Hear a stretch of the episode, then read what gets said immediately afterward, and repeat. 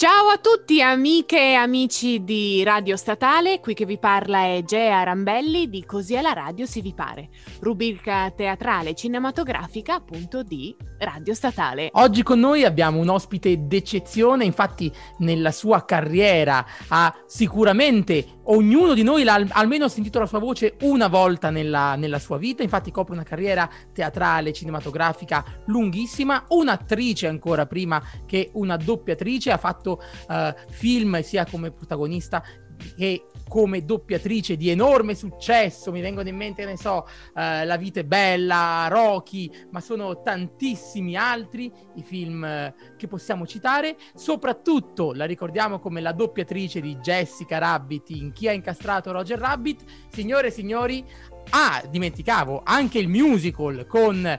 Uh, Full Monty che è, è terminato appena l'anno scorso. Signore e signori, ecco a voi Paila Pavese.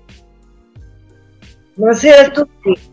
Grazie mille di essere qui con noi perché è veramente un onore.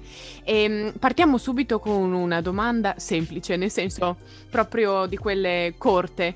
Um, essendo la sua carriera stata così lunga come, ripeto, attrice, doppiatrice, um, ha sicuramente visto l'evoluzione nel corso dei tempi di come soprattutto è stato il modo di recitare. Che cos'è che è cambiato di più nel corso degli anni e dove siamo arrivati praticamente adesso invece? Dunque, il tipo di recitazione in teatro più o meno eh, dipende anche dal regista e dai testi che si fanno. I classici magari si recitano in un certo modo, il teatro moderno in un altro. E più o meno la, la recitazione non è mutata perché anche nel passato ci sono stati attori estremamente moderni, tipo Brignone, Santuccio e, e qui ce ne sono tantissimi. È chiaro che dipende anche, come ripeto, dai testi e dal regista di quello che ti chiede, insomma. Poi ognuno porta il suo peso personale, tua, il suo modo di recitare per, personale, però non credo che sia cambiato, in, io parlo di teatro, eh, molto consistentemente, ecco, eh, credo che ci sia sempre una linea costante di recitazione da Ermeto Zacconi che era bravissimo, era un po' trombone, come si usava dire, a, che ne so, adesso a, so, a Gigi Proietti che era un mostro di, di tutto, di modernità, di attualità, di, di, di ironia, di tutto, insomma per cui non, non credo che sia cambiato moltissimo cioè, il, la, il, tipo di recitazione. Insomma. Chiaro che adesso magari gli, i, i, giovani sono più moderni sicuramente. Passiamo dunque al doppiaggio. Uh, è, è, è, indubbio che il, noi italiani siamo riconosciuti nel mondo come eh, dei doppiatori straordinari. Eh, vorrei eh, iniziare con, con, una premessa. Un doppiatore, prima ancora che un doppiatore, è un attore a tutti gli effetti, perché sennò non potrebbe andare a, a fare tutto quello che, che, ci regala, ovvero la magia di sentire nella nostra lingua eh, un attore che in realtà sta recitando in una lingua diversa. Ecco, ma que- proprio questa magia ultimamente sta venendo messa in discussione, nel senso che si è aperto un dibattito tra doppiaggio sì, doppiaggio no, meglio ascoltare i film in lingua originale con magari sottotitoli, uh, però in quel caso lì parere personale, o si conosce la lingua originale in quel caso molto fluentemente oppure non si segue più il film perché si passa il tempo a leggere i sottotitoli oppure meglio invece la magia eh, appunto del doppiaggio, cioè di sentire il film nella nostra lingua. È una diatriba anche che va avanti da, da, da, tanto tempo, cioè già se ne parlava, penso, agli inizi del cinema parlato, dove prendevano e ri, rigiravano i film per i vari, per i vari paesi con eh, attori di, di, quello stesso paese. Lei che cosa, che cosa ne pensa? È molto meglio guardare un film doppiato oppure siamo noi italiani un po' pigri che non vogliamo impararci una seconda lingua e quindi che non vogliamo ascoltare la recitazione originale degli attori? Ma eh, questa è una diatriba che c'è da anni e anni e anni. È chiaro che eh, si toglie un po' all'originale il doppiaggio, agli attori originali, soprattutto quando sono dei grossi attori. Però il, il doppiaggio è è un, metti, io per esempio quando doppio un personaggio, un'attrice importante, io mi metto al servizio dell'attrice, cerco di imitarla, non è proprio la parola esatta, però di seguirla molto su quello che fa.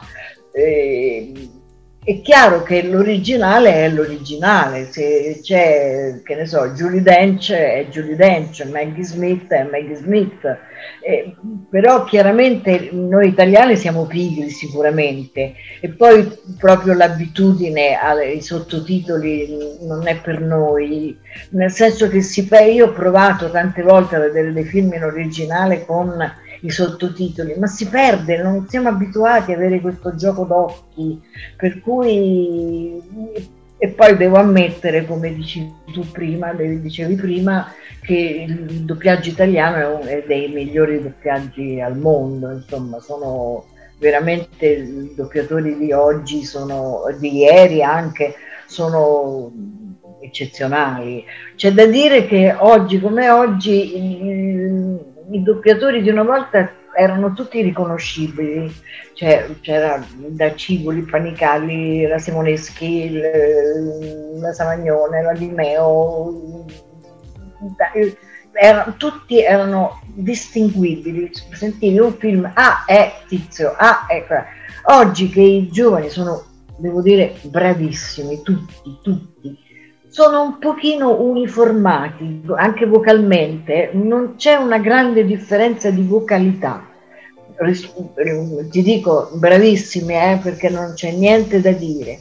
Rispetto, tornando al discorso di prima, certo, io ultimamente sto vedendo Downton Abbey in, eh, in doppiaggio ed è un doppiaggio eccezionale, devo dire. Maggie Smith è doppiata da Paola Mannoni, è strepitosa e tutti gli altri, un doppiaggio veramente eccezionale.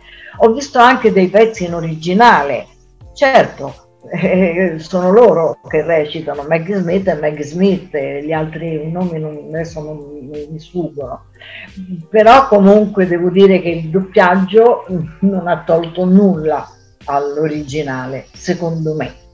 Anzi, se posso, se posso attaccarmi, lei prima ha citato uh, l'immenso Gigi Proietti. Mi viene in mente, ad esempio, il doppiaggio che Proietti fece del genio di Aladdin, che in originale era Robin Williams, e secondo me lui doppiandolo ha fatto in modo che anche noi italiani potessimo capire alcune cose che Robbie Williams faceva a servizio del pubblico americano, ad esempio alcune tipologie di accenti, alcuni riferimenti precisi che nella loro cultura erano pienamente capibili, ma nella nostra forse un po' meno. Quindi il suo adattamento anche eh, con eh, cambio di voce, poi utilizzo di accenti diversi, eh, dava, dava possibilità anche a noi italiani di capire una cosa che altrimenti non avremmo goduto appieno. Ecco, quindi secondo me eh, il lavoro del doppiatore è un lavoro essenziale per il cinema italiano. Sì. Sì, sono d'accordo. Allora, un'altra domanda un po' più, forse, come dire, light, senza essere... Lei ha lavorato ovviamente con tantissimi registi, con tantissimi attori, attoroni italiani, eccetera. Immagino avrà un credo, sa- spero, non so, un sacco di aneddoti, no? di situazioni vissute che le saranno impresse nella memoria. Ce ne può raccontare qualcuno, ovviamente, di quelli raccontabili, ovviamente, poi ce ne saranno altri, li lasciamo nella sfera privata, ma qualcosa potrebbe raccontarci? No, tantissimi, però ne ho due o tre molto divertenti, ma sono molto brevi per esempio lavoravo con Gasman, ho lavorato molto io con Vittorio Gasman, che era anche un mio grande amico, e, mm, e una volta in uno spettacolo che si chiamava Quattro risate in famiglia ed era un insieme di tanti testi e fra cui c'era la scoperta dell'America che lui faceva in maniera sublime e, mm, e c'era la scenografia, era un tavolo, un'osteria praticamente. Io avevo un cagnolino bianco, eh, un barboncino che che mi seguiva ovunque e entrò in scena durante questa osteria. Io mi sentii morire e Gasman, io mi feci con la gamba, Vittorio è entrato sole, è entrato sole e lui mi rispausa. E che te frega, stiamo in un'osteria. E così fu. E poi ci venne da ridere ovviamente, per cui non ci riprendevamo più, no?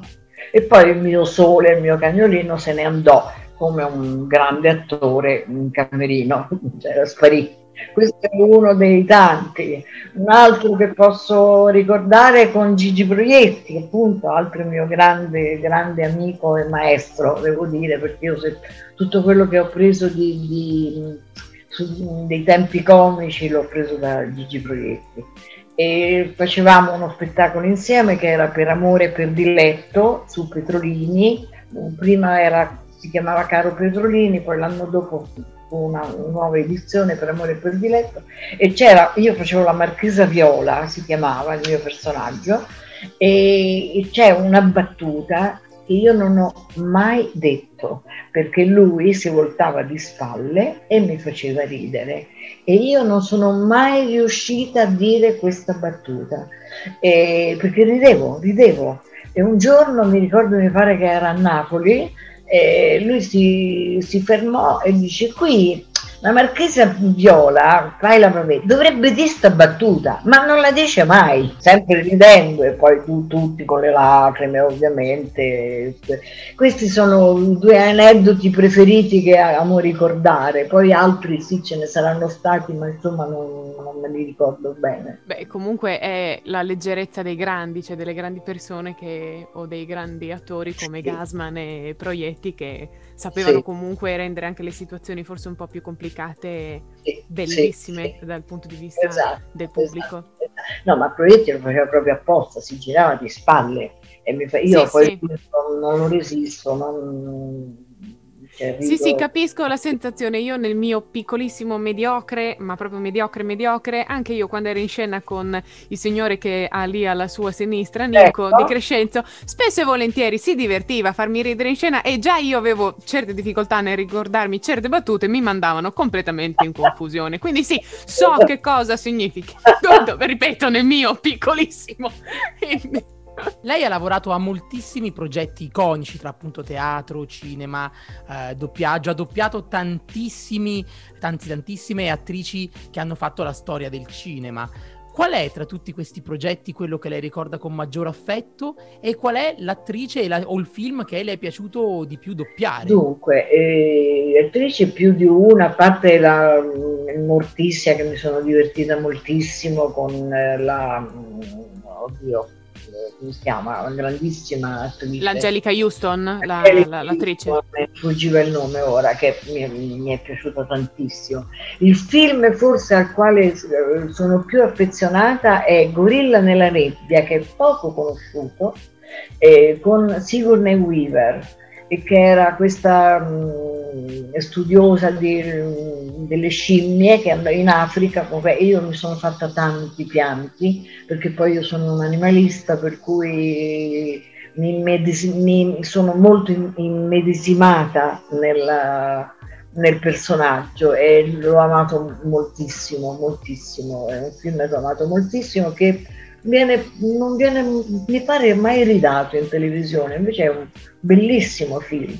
Poi ce ne sono tanti, personaggi comici, eh, Affari d'oro, la Betty Midler, eh, io mi diverto molto. Ah, ho adorato quel film, tutti i Natali sì. con mio babbo, è sempre lì, è sempre sì, presente. Era molto divertente, anche lì mi sono divertita molto, poi ce ne sono. L'ultimo che ho amato molto, importante che ho proprio importanti che ho fatto è Irina Palm, non so se l'avete visto, con la um, Mar- Marianne Foot, non so di, sono negata per le lingue, eh, che è una grande cantante brechtiana che è stata fidanzata con Rock Steiger del, del, dei Rolling Stones eh, e ha fatto questo film Irina Palm che è un capolavoro eh, e lì anche mi sono molto divertita a doppiarla.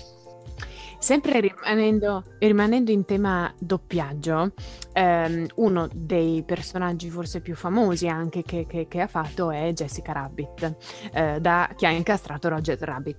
Come film, eh, diciamoci, è passato alla storia anche, e soprattutto per la sua realizzazione, no? perché c'erano degli attori fisici che comunque interagivano con dei cartoni, quindi sicuramente a livello cinematografico è stato complesso, ma immagino anche a livello di doppiaggio, nel senso a voi è, mh, mm, è, stato dato il modo di vedere completamente la figura che so del cartone che si, che si muoveva o vi è stato dato che so una specie di mascherino di manichino che eh, poteva mimare il, um, il, cartone? Oppure come succede anche per esempio che so adesso con i film più moderni come gli Avengers si fanno delle inquadrature solo con la bocca che si apre se, a seconda del punto di quando parla e voi dopo ci avete registrato sopra.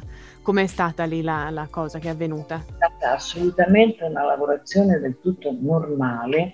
Eh, prima ci hanno fatto vedere il film in originale, completo, e poi abbiamo fatto i turni, si chiamano turni di doppiaggio, eh, regolari e il cartone e i cartoni, anche Roger Rabbit doppiato meravigliosamente da Marco Mete, eh, erano come degli attori, cioè, si faceva insieme a, io ho fatto le scene con Bob Oxings che era Michele Gammino, cioè, eh, come se fosse una persona umana Jessica.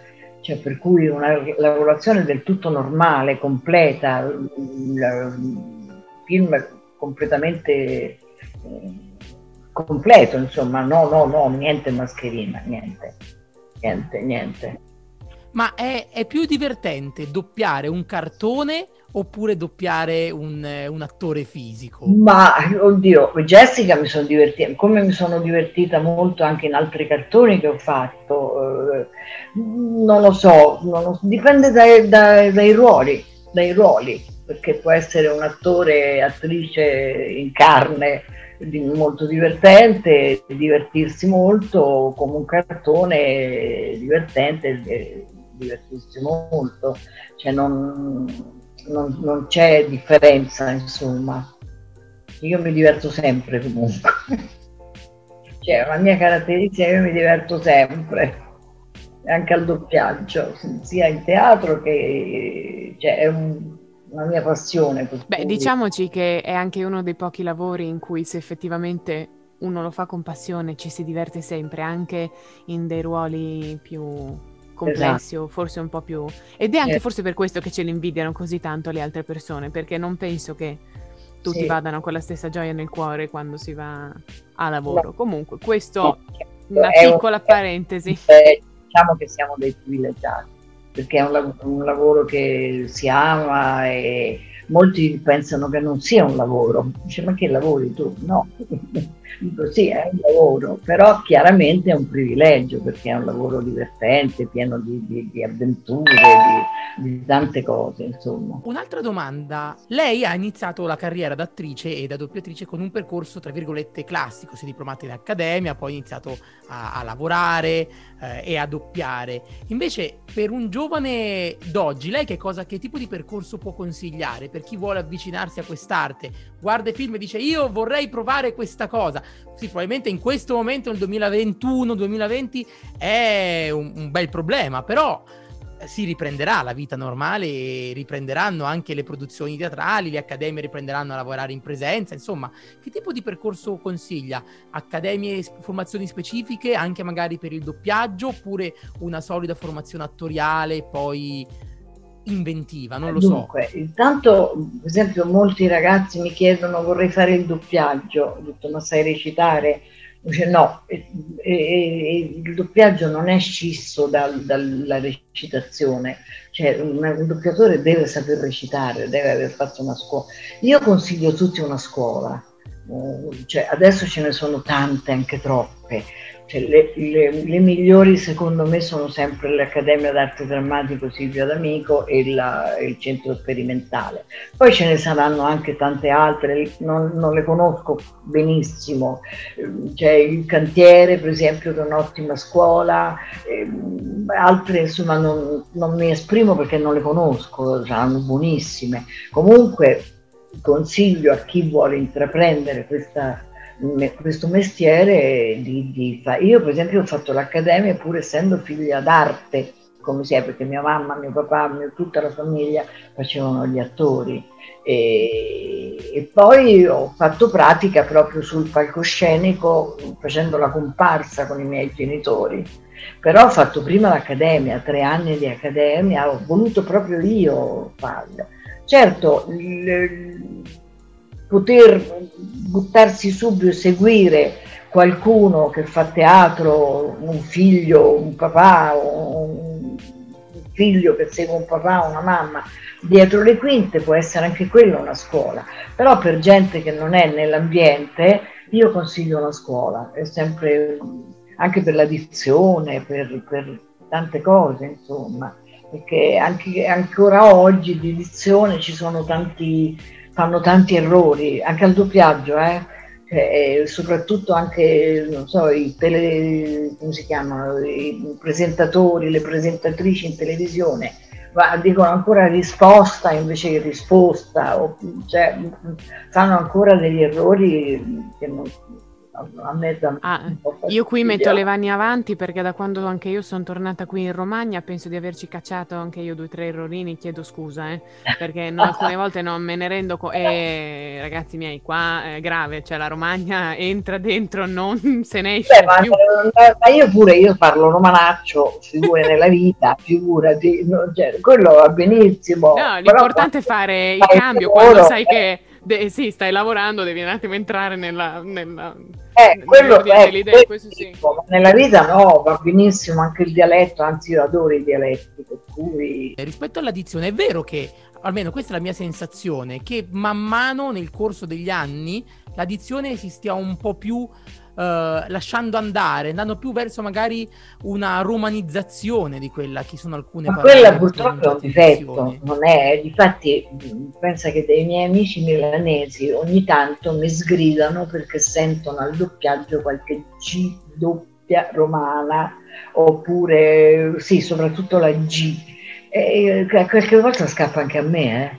scappa però poi se c'è un bravo direttore alle spalle ti dice attenta che hai detto 2G eh, invece di una, eh, per cui non è voluto, è un difetto casomai, capito? Cioè, eh, sì, sì, sì, succede, succede, succede.